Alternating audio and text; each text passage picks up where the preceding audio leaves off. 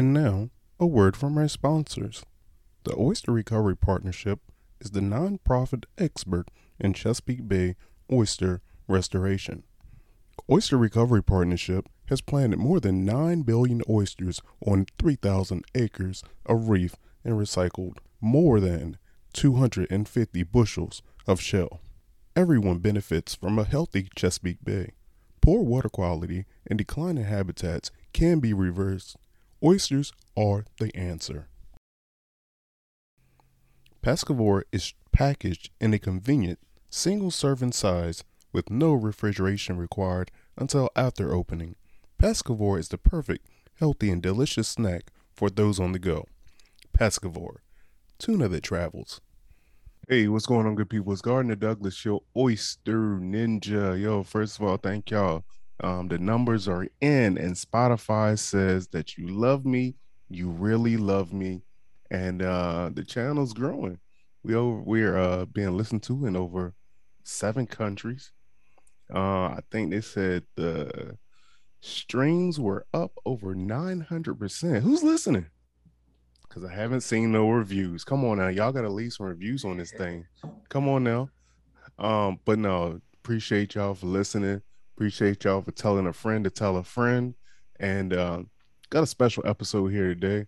Uh, I got my boy, well, my Instagram boy, um, Mr. Jake Gary here from all the way up north, Portland. Good gosh, the oyster guy. What's happening, man? What's happening, man? It's good to good to finally make it. I know, man. We've been trying to get you on the podcast for a hot minute.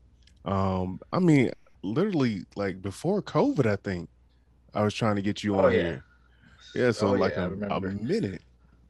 I was at my old house back then.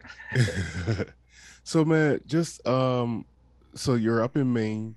You shuck oysters. You just told me you're starting an oyster farm. Or you started an oyster farm, and of course, you got the rapping on lock. You're the lyrical genius. Um, you know. and uh because you had the um i don't know you just, you you had a bunch of stuff going on man like er, i saw you was like doing shows. I saw you in pictures with like styles p and uh coolio and a whole bunch of like big names. I was like yo look at him go. Yeah. Yeah, I just uh this past weekend actually did a or two weekends ago did a show with Afroman. wow. I'm, I know Afroman was still bopping around until recently and uh yeah. Palm Day.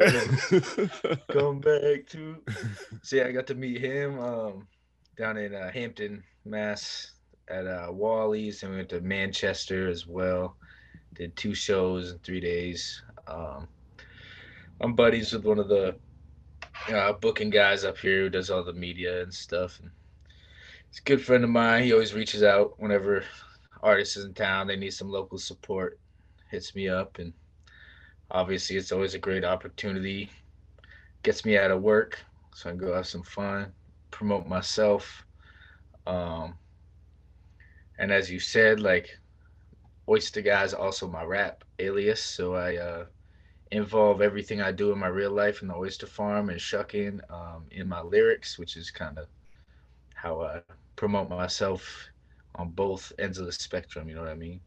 How did you uh get into oysters man how did that whole thing start So at the beach with my buddies in high school, we had like a vacation or something. My mom works at this infamous restaurant. Uh, I'll say famous just for the podcast, but it's infamous in my mind state.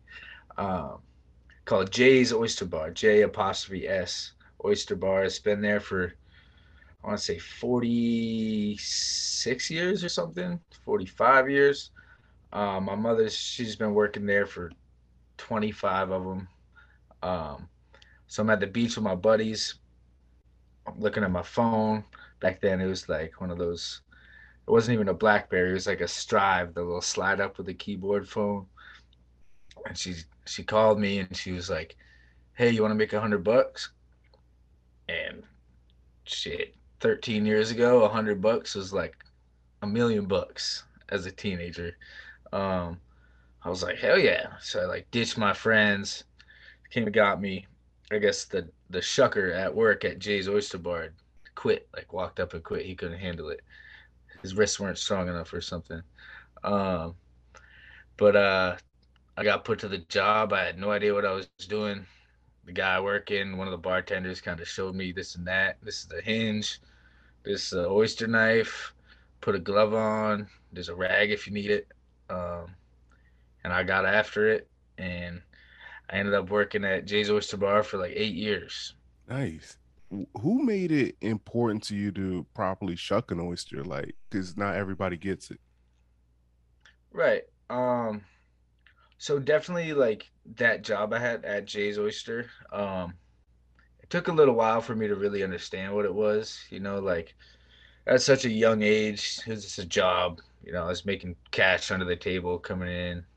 I'd write my own slips out and the date, and I'd hand it to the old lady bartender, and she just popped the drawer open, hand me eighty bucks or however much I worked. Mm-hmm. Um, back then it was twelve bucks an hour, which is big money back then. Yeah. um,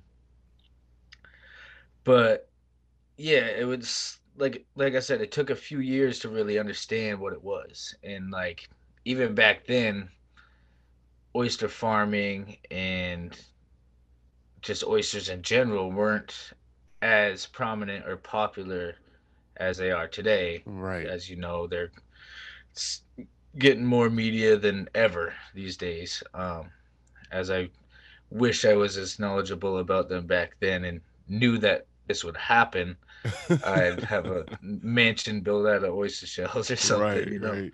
Um, but yeah, it took me a few years to get the hang of it. I got a little bit older, 17, 18, 19, 20, still at the same bar, same job, doing the same thing. I'd chuck like thousand oysters a day. Um, everybody who came in the restaurant, that's what they're there for, you know. And Mhm. we're a tourist trap, so we're right next to the ferry terminals and where all the cruise ships docked. So it's like you could you're guaranteed the money. You you knew how much business you're gonna get just simply from the cruise ship from Canada that has five thousand people on it. Mhm. Drops off everybody two hundred feet down the dock, and they Right, right. we're the first seafood restaurant on the port, you know. Um, but yeah, it took me to like 20, I was probably like 19 or 20, and I was like, this job is weird. This job is cool. For some reason, nobody else wants to do it.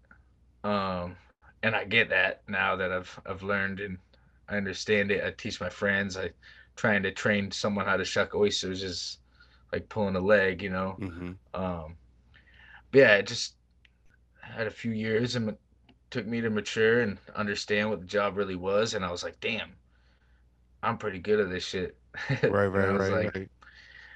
Got the hang of it. Um, like understood the beauty of it. Each oyster is different. Um, back then at Jay's, we used to have two kinds of oysters, and there was just one main oyster. Um, from Damariscotta, usually like Norumbegas or Johns Rivers.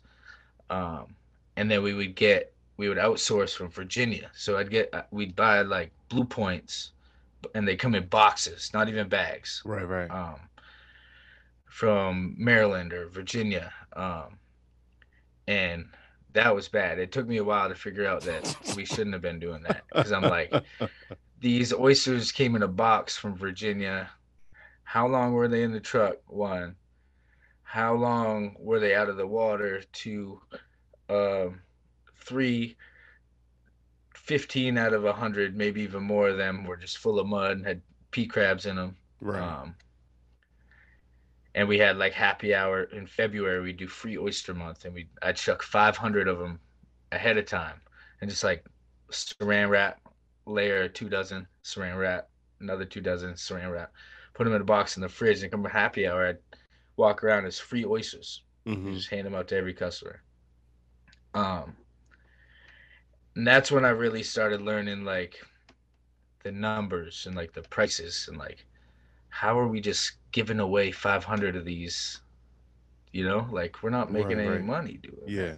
um and then i learned to find out that buying oysters from down there was like half the price of buying them up here back then Mm. um so that's the reason they were doing it they could technically afford it if you will to do that um but yeah uh, to answer your question, that was a long answer. I know I kind of got sidetracked, but it's all good. I s- finally figured out what the oyster should look like: clean, shucked well, without poking the belly. Um, I never flip the oyster because I feel like you only flip it if you poke it. Um, and I'm not. I'm, no fighting words like flip it if you wanna, but Right, right. I'm not a flipper. It's Um, pretty as is if you do it the right way. No, yeah, no, I feel the same way. But of course, there are a bunch of people, and like, I think I had a conversation with somebody from Australia. Um, they were like, "That's just what they do." You know, they just flip, Right. regardless of puncture or. Yeah, and there's and there's know, multiple just- reasons too. Like I have people I worked with, friends of mine, or like restaurants I go to. Some will be like they'll flip it just to make sure it's completely removed from the abductor and the bottom shell, so it's loose, or just to cover up the poke or whatever. But hmm Yeah, I don't get it, if but you're an you know. oyster ninja or oyster guy, you, you it. yeah, if you shuck it, you already know it's disconnected. right. You know what I mean? But um, you know, I just let people I you know, I try not to ridicule. You know, I get enough uh flack on social media as it is. You know, I don't try to poke the bear too much. Um, Right. but uh so all right, cool, yeah. So you you were working at Jay's and you know, you kind of, you know, got broke in there. What what was next for you? You probably obviously know Island Creek oysters. Right, right. in uh, Duxbury, they opened up a oyster shop on Washington Ave in Portland, um, about like a mile and a half across town, and it was like conveniently at the time Jay's was kind of slowing down, getting ready to close for the season, um, and I went over there like I was the king of the world, like didn't have a resume, didn't have a cover letter. Um, I saw they were hiring on the internet. hmm I went in and like on a piece of paper in a notebook, I just like wrote like I have shucked oysters for eight years. dot, dot, dot. like it's the only job I've ever had.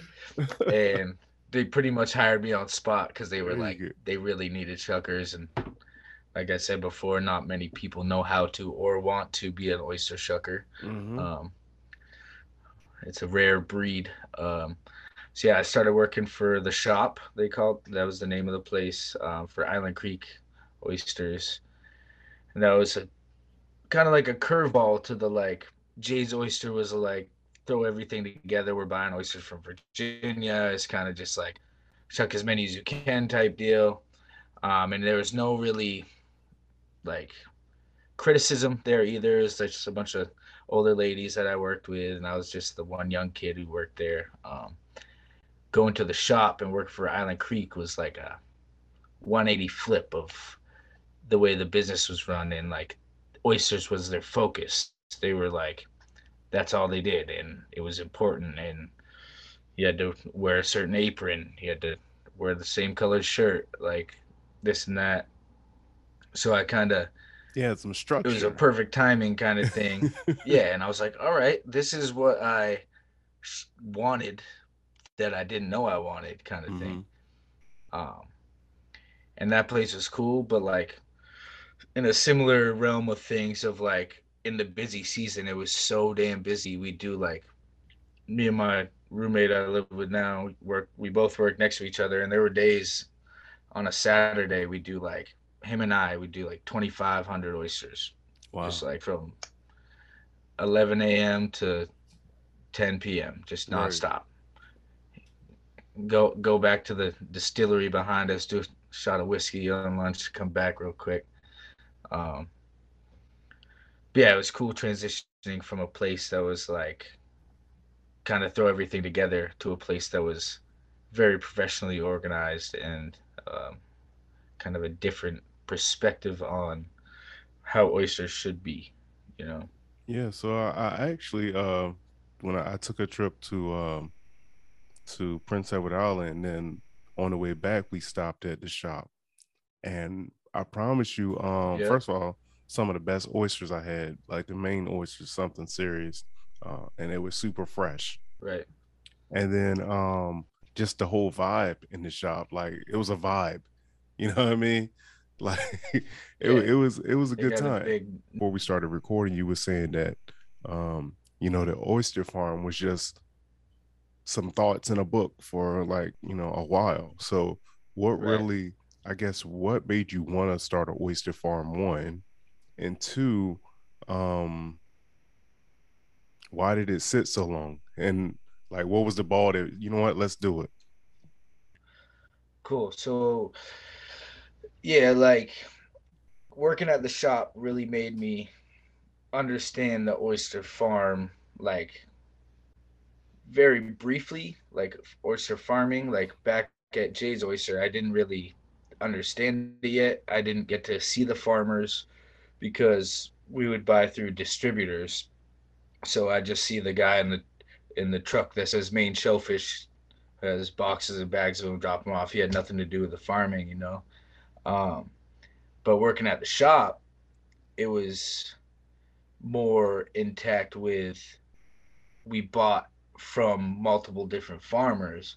So I'd see all these big dudes in Carhartt overall, Grundens, whatever, walk in, like big bearded dudes, drop off 500 oysters, have a beer, talk to talk. Um, I'd, you know, shoot the shit with them, get stories from them, hear this and that, where they're from. Um, and I was just like learning more and more every day at the shop, which was a very much more improving transition from Jay's, where it was just like do the job. So the shop, I got to see like different outlets, different farms, different ways people did it, um, and it was kind of it was like way, it was a lot cooler to me to see these like guys and their sons. It was almost like a father son kind of business. Like they'd come in have some lunch, have a beer, joke with us, then leave. And I was like, that's cool. Like, what do those guys do? And it's like, schedule wise, is like they go to work really early when the sun's up, and then you're out of work at noon or one o'clock, you know. And it's like, it's like that. That life seems kind of cool. like I know it's hard work getting out there, and you gotta, no matter the weather, kind of keep your um, keep the businesses that buy from you stocked up and it's a responsibility that's more than you expect at the first um, that being said like i haven't had my first harvest yet so i haven't had to i don't fully understand the the strenuous uh, harvest and sell activity quite yet even though i've been helping a couple farms past few years, and I have seen pretty much every step of the process. Uh, but yeah, just like working at the shop, I was like, damn, that job seems cool. and shucking 1,500 oysters standing in one spot all damn day, it's cool until you get to the 1400th and 20th oyster. right. I, I gloves stop working. Right, I definitely feel you on that, man. And um, you know, at the end of the day, where you know you poke your hand a couple times, or you know you've stubbed your finger, um, you know whatever it is, and it just that that numbing feeling where it, it really, I mean, a, a, beer helps. A beer, a couple beers help. Right. What is it like starting up a oyster farm in Maine? You know what I mean? for your first time? I mean, I know you said you got some partners, but like still. So yeah, it was uh obviously I expected a lot of a lot of the back end paperwork, you know, getting getting the licenses from the state meeting with the town to make sure we weren't breaking any regulations that we shouldn't be and not being in anybody's territory. Um, it's up in Maine, you know, there's lobstering, there's fishermen, there's clammers, there's oysters, there's kelp, seaweed. There's so many, so much aquaculture going on, um, and it's cool. Like it's almost like how you and I are meeting and talking right now. It's like everybody in the industry, whether you're an oyster farmer or a lobsterman. Well, I'll backtrack. The lobstermen aren't so much as part of the aquaculture as the uh, like oysters and clams and kelp are. Um, it's almost like oyster farmers stay out of the lobster guys' way or else type deal. um, but that being said, one of my business partners is a lobsterman full time. So he's got the intel, he's got the um, the knowledge on what to do and what not to do in the area we're in. Mm-hmm. Um, luckily, we lucked out and got a spot on Sturdivant Island in Cumberland, Maine. Um, very low boat traffic, not much going on over there. With the town of Cumberland, and they invite every, they send out mail to every uh, person who lives in Cumberland to attend the meeting if they wanted to, if they had any things to say, or if they thought it was not right or whatever. Excuse me. Um, but yeah, we got a location that it's very cool. It's like 15 feet deep, low tide, like 32 feet deep, high tide. Um, I want to say like 10 to 12 residents. Mm-hmm. And I, just by working in town, I know three of them. right, right. So that's a really good uh, relationship that I learned that I had to build for the future. Um, and yeah, back to the start of the question, like starting the farm.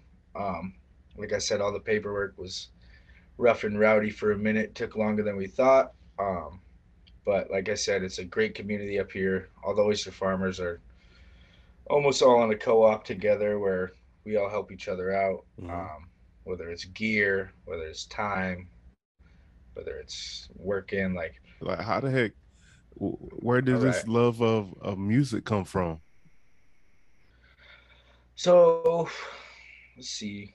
I mean, I I was the bad kid in middle school. We'll start that in uh in grade school. Um, listen to rap, s- skipping class to go listen to the new. Uh, I'm a big like, I, I I don't appreciate or I don't listen to a lot of the like new age hip hop or rap. Um, a lot of it's drawn out to it's a bunch of nonsense to me. Um, I'm a big like old school New York style, like Brooklyn like Fabolous, Jadakiss, that kind of rap influence. Um, mm-hmm. But yeah, like after middle school was kind of like freshman year in high school. Um, there was a studio in town, which is if you've been to downtown Portland, everything is walkable. Um, like from my brother's restaurant to the studio to Jay's Oyster Bar, um, you can walk to every spot in like five minutes. Um, so there's a studio right up the street from Jay's. So I would back when I worked at Jay's, I met these guys just through promoting myself on the internet, like writing, dropping songs on SoundCloud or whatever back mm-hmm. then. Um, and these older guys, they're from Boston. They had a studio um, called the De Block Studios. Uh, rest in peace to D, my homie Nico. I still kick it with him. Um, but I used to like work at Jay's and I'd walk up the street, go to the studio, like sleep on the couch, wake up, record, and they'd let me record if I like if I bought them lunch or something. So they're like, "Yo, bring me some oysters, bring me some. I want a haddock sandwich," and I'm like, "It's a cool deal." Like uh, sometimes I'd like skip my shift meal at work just so I could bring them a sandwich to get some recording hours and stuff. Right. Um, and there was this the one club back then that we did shows at my first shows. I was like 16 or 17. Uh, it was called Club Texas in Auburn, Maine, which is about like 40, 50 minutes away from Portland.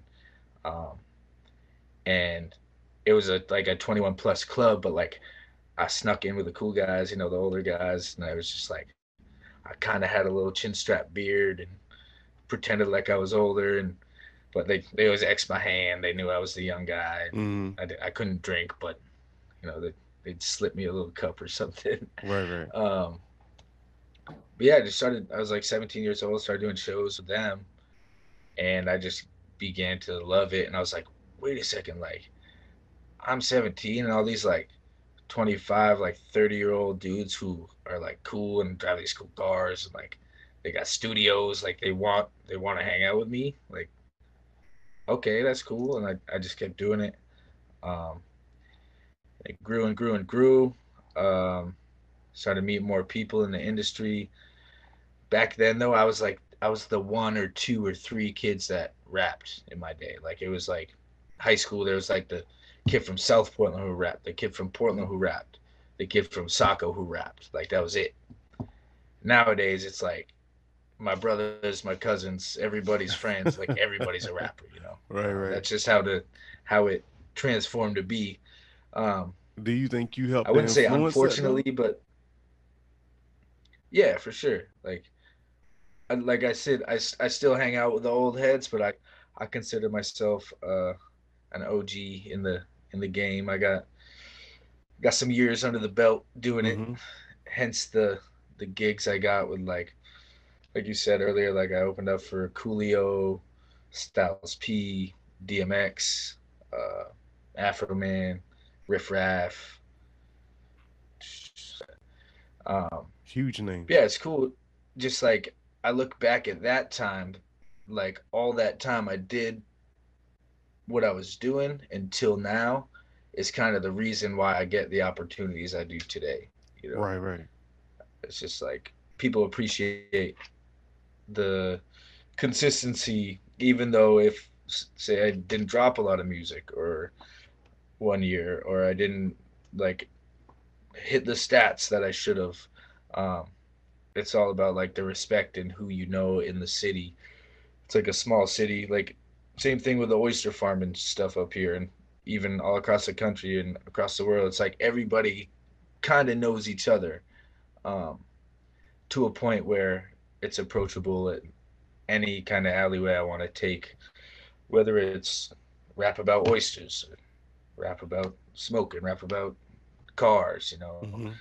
Um, and it's cool. I guess I've never really compared it that way. It's like all the people I know in the rap life around here and all the people I know in the oyster life around here. It's like a similar connection that happened in both those completely different worlds. Yeah.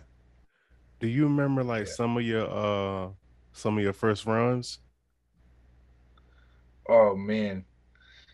So I funny you say that. Uh I posted the other day, I don't know if you've seen on my story, I was like so my rap name, I go by Oyster Guy now. That's like my rap name on all my Mhm. music. Um before, I mean I still am, it's my initials. I was JDG, which is my literally my name. Um and I, I have some old high school homies. I posted on my story the other day on Instagram, and I was like, "What's your favorite JDG bar?" Just like joking around, like didn't expect many responses, and then I got like forty or fifty responses, like homies today, and then like old homies that were just Right. like hitting me with bars that I can't even remember saying, but and then I read them, and I'm like, "Oh yeah, I said that." Like, that's crazy. Um, I, I gotta pull one up right now. It's funny. While you're looking for that, man, um, so I always like I love music. Um, but I'm not Yeah. like a I'm not I wouldn't be considered like a hip hop head. You know what I mean?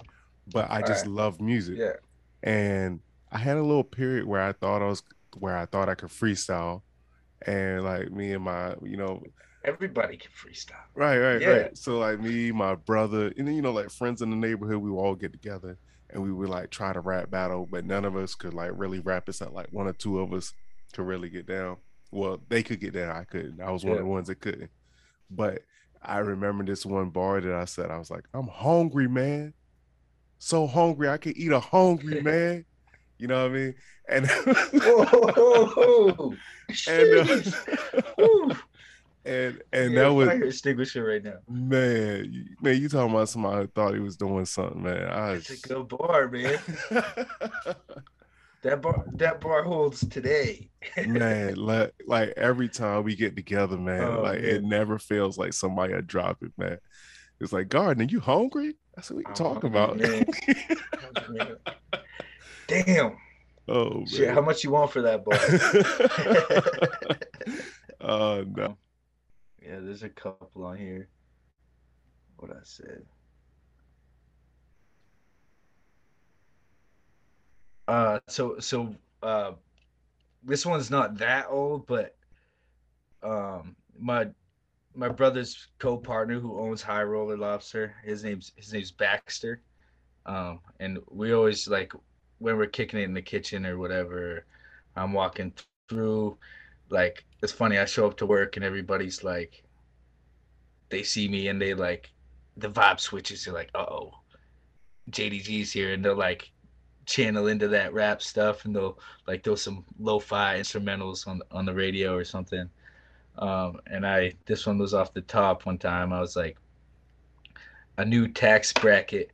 I let backs track it, and it's just like a, a flip on words. Yeah, kinda. yeah, yeah. Uh, I, I work for him. His name's Baxter. You know, um, another old one. I was like, this one's like twelve years old. It was red and white rolling up dubs in my Chuck Tays. Hey, what's up, dude? that was like 15 year old me, like wearing Chuck Taylors, right? Rapping about rolling up doobies. right, right, right. Uh,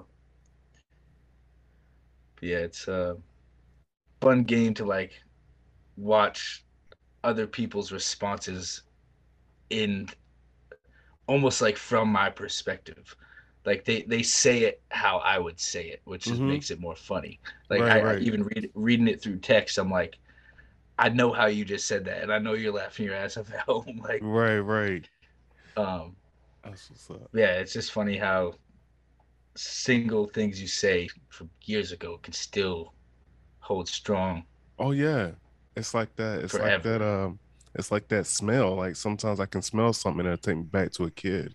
You know what I mean? Right. Like I'll smell like like a, maybe a perfume my uh, grandma used to wore wear, or maybe she only wore it on special occasions. And like sometimes I'll be walking in the stores like, oh shit, what's you know like what's that? Like it just it just right. brings back that memory. I don't know what it is. I just know that memory is attached to that smell. Right. Um, what do you think music has done for you, man? I know a lot of people say, you know, music has brought them out of dark places or it has um, you know, it's elevated or it's, you know, it it saved them from a different type of lifestyle. Like what do you think music has done for you? Um, it's definitely all the above, like everything you just said. Like, thankfully, I'm still here, and nothing too bad has happened with it. Um, right but there definitely has been some weird like turns in the years doing it where it's like I was so dependent on it and not getting what I wanted out of it kind of thing. Mm-hmm. Um, but like a, obviously as a aspiring rapper, it's like as a as a white male in America, it's one string hair in a bunch that you're gonna be famous one day, you know, like, um, but anything is possible at the end of the day. No doubt. Um, but I've definitely like fell in the trap where I'm like, oh, I'm the best. Yeah, yeah. Like, because that's the attitude you have to have if you're, mm-hmm. you know, you're, it's almost like you're competing with everybody else around you who's doing it. Um, because you have to be the best if you want to be the best, you know? Um, so I look at it and I'm very thankful today to like like I said earlier like I feel like the years in my past of just doing it for so long has given me opportunities today to keep doing it.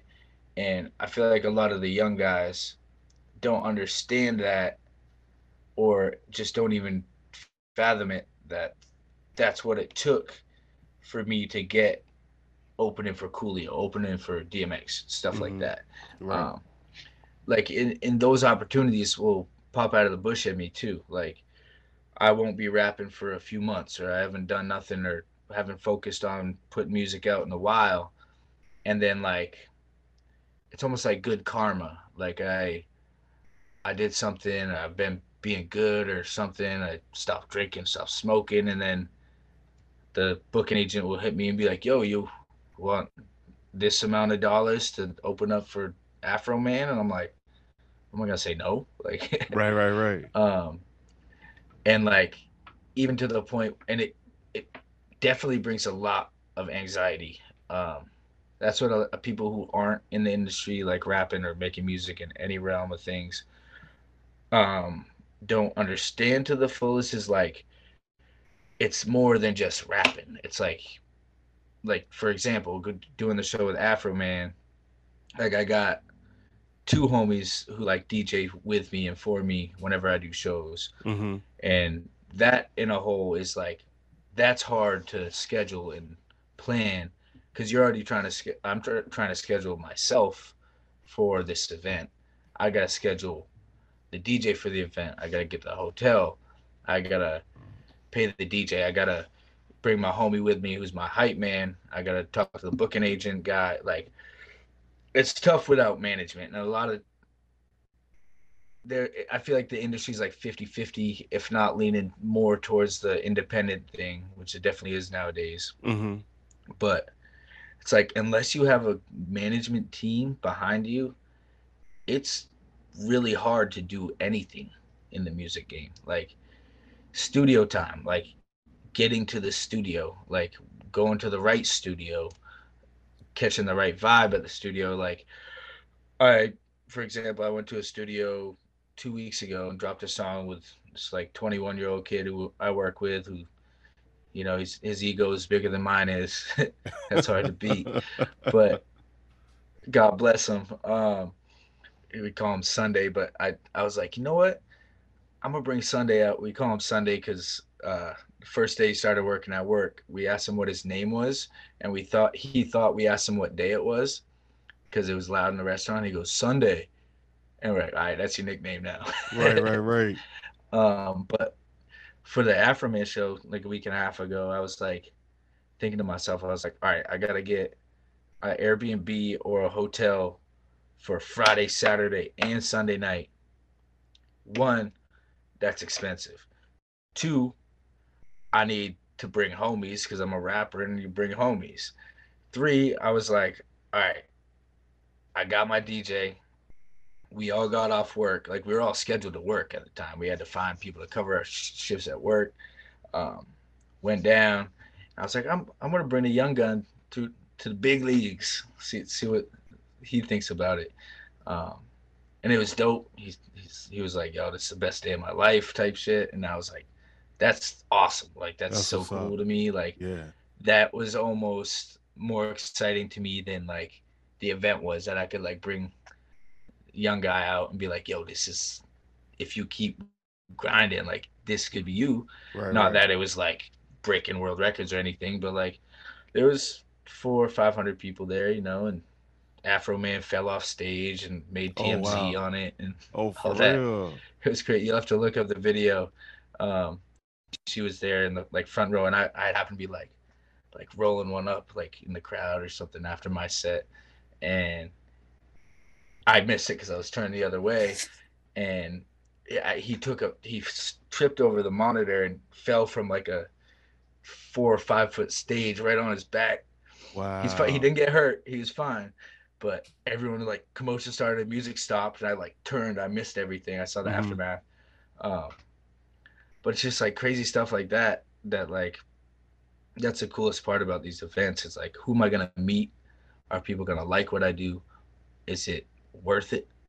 Um, financially, experience wise, um, are the people gonna like I said, is the crowd gonna be like, "Who's this guy rapping about oysters? I'm here to see mm-hmm. Afroman," you know? Right, right, um, right.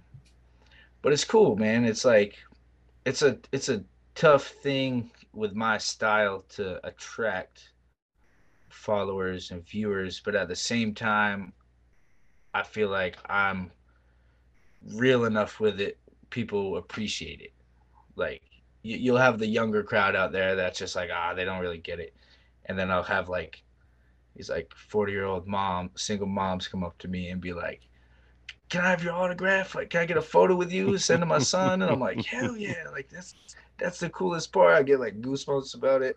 Yeah yeah yeah. My mom and dad come down to a different state to like watch me perform which is great. Um and my little brother will come out. I gotta like sneak him in talk to the the security at the door. I'm like he's my brother man. He's i know he's 19 just let him in though. Right. And they're like all right you can come in that's what's up. What's yeah, so so I just watched a video of Afroman. Maybe I'll get fancy and try to put it up on the screen. But like, what's some of the wild man? I don't even want to ask, but yeah, what is some of like the wildest stuff you've seen, like while um you know performing?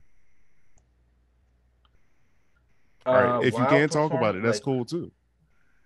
No, no, that's I mean like during performance, um I mean Afroman falling off stage is up there. Uh it's crazy because he did he did Hampton, New Ham we we did. I, I did the show too. Um Mhm. Hampton, New Hampshire on Friday night.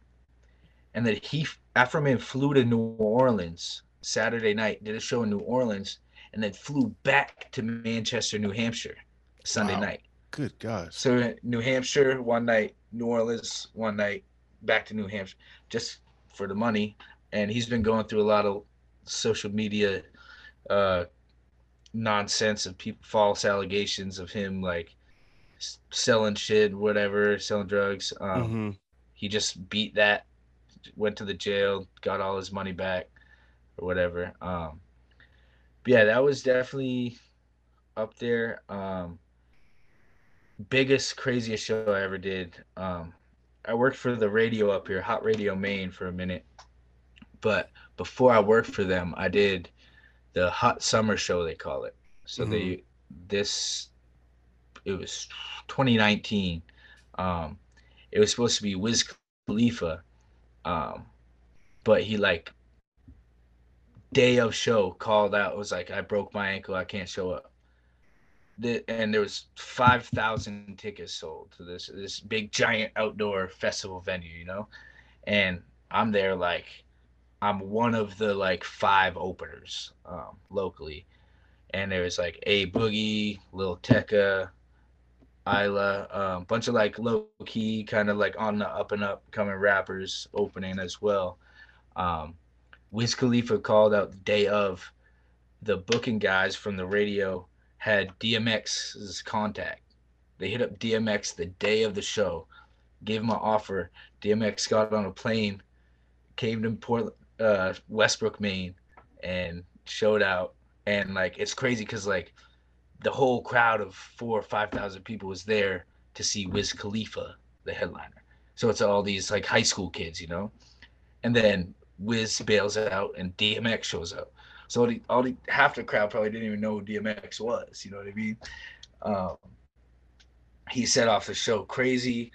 Um, he ended up coming back to High Roller, the restaurant. Like this is like 25 minutes from the venue, and like we just convinced him. My, my brother, all our homies were there. Like I had like a squad of like 25 homies with me. Um, we convinced him to come back to the restaurant with his squad. But before that, they were like in the parking lot, and my homie had a moped. He drove his moped there, and DMX was on my homie's moped with my brother's wife on the back of it, riding around the parking lot going Ruff Ryders. I'm like, are you kidding me? Like this, that's DMX yelling Ruff Ryders on Matt Meatball's freaking moped. And then he came back to the restaurant. Um, I beat him there. I was the one to open the door um, for him. Like I saw his little, they're in like a van. They pulled up, and I like from inside like ran to the door, held the door open for DMX, and I'm in a all high rollers, all red and white. So I had like all red and white. I had like starter pants on. I had like champion shirt, whatever, big red logo.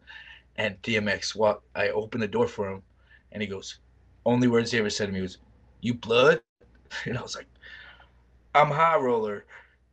And that was it. And then he went on the patio, chill, was on his phone the whole time, Uh-huh. smoking, asking asking people for cigarettes. And then my homie Rick uh, went up to him and asked him for a cigarette. I was like, "You just asked DMX for a cigarette? you should do that." Um, but yeah, that that was the definitely one of the craziest ones. Um, You didn't get DMX to Other eat the than- oysters, man. he didn't. He didn't. He was. He was out of it. He wasn't like. Oh, okay, okay. He was busy. We'll just say he was busy. He was on his phone. He was. He was all over the place. God rest Right. his soul. Fuck Yeah. legend. Um. Uh, but smaller venue, right down the street from the restaurant at Aura. That's when I opened up for Coolio. I did this rap battle competition, right? Um, at this like basement venue that had like rap night, and it's all like the street kids. Like, no one's like really good. It's like a couple guys that were nice or whatever. Um, but I went. I was like, and the competition was you had to perform two of your original songs with no back vocals at all. And there's like a couple judges who judged who had the best lyrics and the best songs. I ended up winning. I got I got a rap night hat, but this hat was the winning um, for the Coolio opening show, and that one was crazy because Coolio was super cool. He he just wanted to hang out with everyone, um, and I rode in the he had his tour van was a Ford Transit. um, so I'm in the back of this Transit, in between my girlfriend at the time and Coolio, and then like three or four Coolio's ladies that were like they're like 40, 50, but like they're pretty good looking women, like older chicks, whatever. Right, right, right. But I'm like, I'm like 22, like I'm sitting in a Ford Transit with my crazy ex girlfriend at the time and Coolio. What the hell? And then we bring them to the restaurant. I call the restaurant. We it, they were closing. It was like 10:30 at night. They closed at like 9:30 or something. And I didn't even know who was working. I was like scrambling. I'm like, I'm in a van with Coolio. What do I do? Um, so I text, uh, I pull the phone up and I like look up the restaurant's phone number because I didn't have it. And one of the waitresses answers the phone. I'm like, yo, it's JDG. Don't lock the doors. I'm with Coolio. We're coming to the restaurant. And we show up to the restaurant. We like turn all the lights back on. Um, and we're like, all right, after party in the basement. And the basement's a huge, like huge prep kitchen, whatever. And I like put my glove on. I go grab some oysters. Um, I don't know if you probably seen the picture, uh, but it's me and my brother. It was my brother's birthday too, which is crazy. I called him. I was like, "Yo, you gotta come to the restaurant. Like, I'm with Coolio. He wants to eat some lobster and some oysters." And we were just in the basement. I was stuck in oysters with Coolio, um, and he was like pouring like this crazy like triple IPA, white Ferrari beer on the oyster, and he's like where's the pepper? I want, I want some pepper. Where's the, the lemons at? And he was just like, because he, he has a past of being a chef and stuff. So he's like, I'm shucking oyster right next to him. I had a chain mesh glove on. I was trying to be cool. Uh, um, and I'm like handing him oysters, and he's like putting a bunch of stuff on them, eating them, whatever. Um, and then he had a crazy line. I don't know how uh, explicit you can get on here, but hey, man, he said world, something man. crazy. he was like, he, he one of the first oysters he ate, everybody's filming him. We're all filming him. He goes, "High roller lobster coat, tastes better than your mama titty." And we're all like, "Oh my god!" And like, we didn't post it on the high roller page, but everybody started freaking out. I still got a video. I watch it every now and then. I'm like, "Oh my god!" Like. I was literally just hanging out with Coolio, eating oysters in my brother's restaurant. Like, right, crazy. right. Um, that's cool. Yeah, that was. I'd, I'd say that was the coolest uh, opportunity I ever had. Although I'm like more of a Styles P fan. Um, gave Styles some smoke, propped him up, and I was like, damn, Styles P's in Portland, Maine. but yeah, that, those are my crazy rap stories. That's it, man. That's that's cool, man. That's cool. I mean, shoot. Yeah. But you know what? I feel like uh, you know every oyster shucker really is a rock star anyway, but you're literally a rock star. You know what I mean?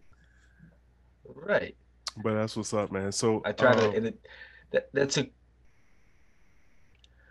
Uh, I, was, I was just gonna quickly say like, that was like the transition of me when I I almost I had two social medias. I I was JDG as my rap, and then I was Oyster Guy as my oysters, and then one day I was just like, I can't manage two Instagrams. I was mm-hmm. like, I'm gonna put JDG into Oyster Guy, just be Oyster Guy. And then it's just stuck. And we didn't even really talk. We got to talk about the um, what was it? The uh, the rap you did for the Oyster Festival. Oh yeah. Was was that Yeah. specifically like was that from the DOC. So they reached out for me to me, uh, the the media company Omain Studios, and because they had been the people who worked for Omain Studios had been like regulars at the oyster shop, um, and then I got a video on YouTube that song, um, but the media hit me up the night before and were like, "Yo, can you make and write a song about the Oyster Festival by tomorrow. And I was like, it was like a time like this or something. And I was like, and I was like, yeah, like I'm competing in the shucking contest up there, and there's gonna be like a thousand people there. Like, obviously, I want to write a song and perform it. The news is there. Um, so I threw together some bars, and I was like, I texted him, I was like, give me some pointers to hit, like, give me some punchlines I needed to say or whatever. And he just hit me with like scramble of words like the DOC, Damariscotta Oyster Comp, um, and a bunch of other words. And then I was like, and that's what motivates me too is like, it's really hard. Sometimes it's easy, but like 80% of the time it's hard to just like sit down and write good lyrics. hmm But it's very, I almost want to say very easy when like someone of whatever company or someone of a higher media presence reaches out and it's like, hey, can you do this? I'm like, "Pff." it like amps me up, and I'm like, hell yeah, I can do that. Like Right, right, right. that's all I want to do right now. Yeah. Um, and like right now, I got, uh, I don't know if you see my Oyster Farmer music video, my song, um, with my homie Jake Hill. oh no, yeah, I did see that. He's And doing was big kinda- things right now. Yeah, he was He's like, like, a folk man, right? songwriter. Yeah. Yeah, but he he's on the hook and he's he's doing big things right now. He's out in Montana, um, with my guy Rob Bailey. You got to follow both of them. Um, they're dropping a crazy collab uh, project where Rob Bailey does like heavy music, like metal, like scream music, Mhm. and Jake is like acoustic folk songwriter music. So they have they'll drop the song in like the folk version, and then the next day they'll drop the song in a heavy metal version with the same lyrics, which is Oh, wild. Like I, I never thought they just dropped a song tonight. It's crazy. Good Um, gosh. Uh, uh, is this Kill Rob Bailey? Yeah, he's insane. God and it, his wife is the number one female bodybuilder in the world. oh wow. Yeah. If you follow, she's on all his posts, Dana Linn Bailey, Mhm. and like I, I'm linked in with them. I'm gonna go visit them in February, just on Yeah. some music, on some homie shit. But Yeah, I saw you got some some dumbbells. So is that is that part of the motivation? oh yeah, I, I was telling that I was just texting Jake. I was like, yo, like I'm coming out. I'm bringing out oysters. I was like. You gotta dine the finest. I was like, I've been doing push-ups. So I'll be out. That's what's up, man. Um, yeah, it's cool. Like ever since we connected, I like we hit each other every day just on some funny like lyric stuff or motivational stuff. I see him posting. Rob has a bunch of land out there. He like he they made it. They're they're like made it, made it. So I'm like here in this pocket where I'm like, I know you guys, right, right. but I'm not there yet. But Mhm. how can I attend to understand how hard you hustle to get where you're at, you know? I got a few more big steps to take. What do you what do you think is gonna I know we've been going a while, but like what do you think is gonna take for you to get to over the hurdle, whatever that hurdle is?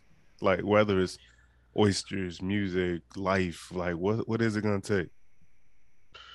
Um, so I like really like saying this, but I try not to say it a lot because it kind of pushes it to the future more than I should. hmm but I say time will tell.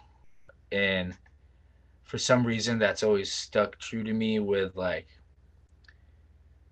you see all those memes and stuff on the internet that it's like, wherever you're at today, you dreamed of being there five years ago. You know, they're mm-hmm. like, and that that's true to some extent. It's a very vague thing to say, but um, I definitely am a believer of like living in the moment and just like being who I am and being who you are to acquire the appropriate like follower viewer attendance that you deserve um at the same time like being obnoxious and out there and like being like yo i got all the clout like all the friggin i'm better than everybody like mm-hmm. like i said earlier you got to be that way to some extent but being humble gets you farther in the industry um but lately I've been really thinking about it where I'm like, I follow a bunch of these guys, whether it's like rapping or like sports or oysters and stuff. And it's like, you kind of got to be that like big head, like, I'm the best, and get people to understand and like see that more for you to actually get to that point. Mm-hmm. Um, it's like cockiness, like, you got to have it to get to where you want to be. Uh, I appreciate appreciate you for taking this uh, late hour night. Damn, it's midnight now. Um, but appreciate you taking time um, out your schedule and your writing schedule, your dreaming schedule. I mean, like now I'm all like amped up. I've been talking. I feel like I can put some words on some paper. I might stay up for it, another man. couple hours. Write a song. Do it for sure. Do yeah. it and let us know. And um, I'm definitely gonna leave some links, uh, you know, in the in the description. But um, for all the listeners out there, where can they find you? Where can they find your music? And um, hopefully, you know, do you have a timeline for uh, your oyster farm?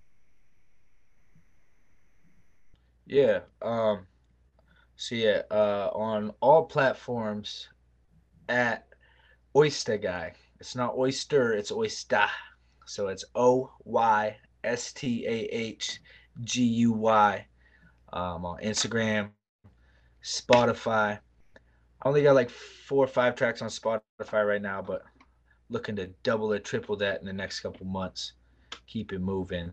Um, I just got to get some more writing time, you know. Um, but yeah, YouTube, hit me up, Oyster Guy. I think if you if you go on YouTube and search Oyster Farmer, it's it's one of the first videos that pops up. It's real colorful. I'm in like uh, I'm in a Nickelodeon green and purple slime outfit. My homie Jake's in some orange Grundens. We're by a bunch of buoys. Um, yeah, go, uh, YouTube Oyster Farmer, and you'll see me. Um, but also check out my homie Jake Hill and Rob Bailey doing their thing in Montana, living that lifestyle. Um, yeah, man, I'm uh, excited to keep the relationship going mutually with you and hopefully one day we'll see each other at an oyster festival whether we're next to each other with a knife in hand or if we're having a beer uh, um, it's always good talking to a, a fellow oyster professional you know yeah no doubt man um i mean it's gonna happen for sure because uh, maine is so daggone beautiful uh, i fell in love with maine and canada honestly on that trip I was like, yo, I need to bring my family back and we need to just come here right. where I can relax and chill and have a good time. I'll be here forever, man. Like I, I dream about leaving, and I've never left the country. I've I've been a, over the country, but I'll always be in Maine, man. Yeah, yeah. All right, man. Will you be safe? And uh, again, thank you. Hell yeah, thank you, Doug. Good talking to you. And now, a word from our sponsors. My name is Matt Owens, and I'm the founder and CEO of Healthy Ocean Seafood Company, the owner of the Pescavore brand. For the last five years, six years now, actually, I've been the sustainability director at Tri Marine, which is a, a global tuna supplier.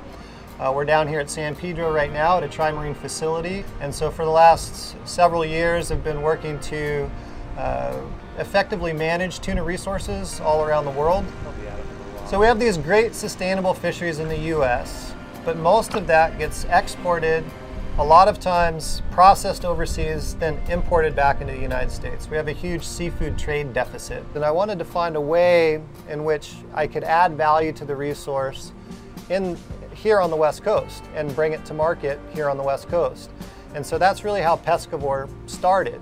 And so to take a West Coast caught tuna and process it into something that's different, something that's delicious, something that's convenient, something that's healthy, and something that's sustainable. And that's what the Pescavore brand is all about. It's making seafood snackable, it's taking sustainable tuna and it's, it's bringing it into the snack space so that it's convenient for people.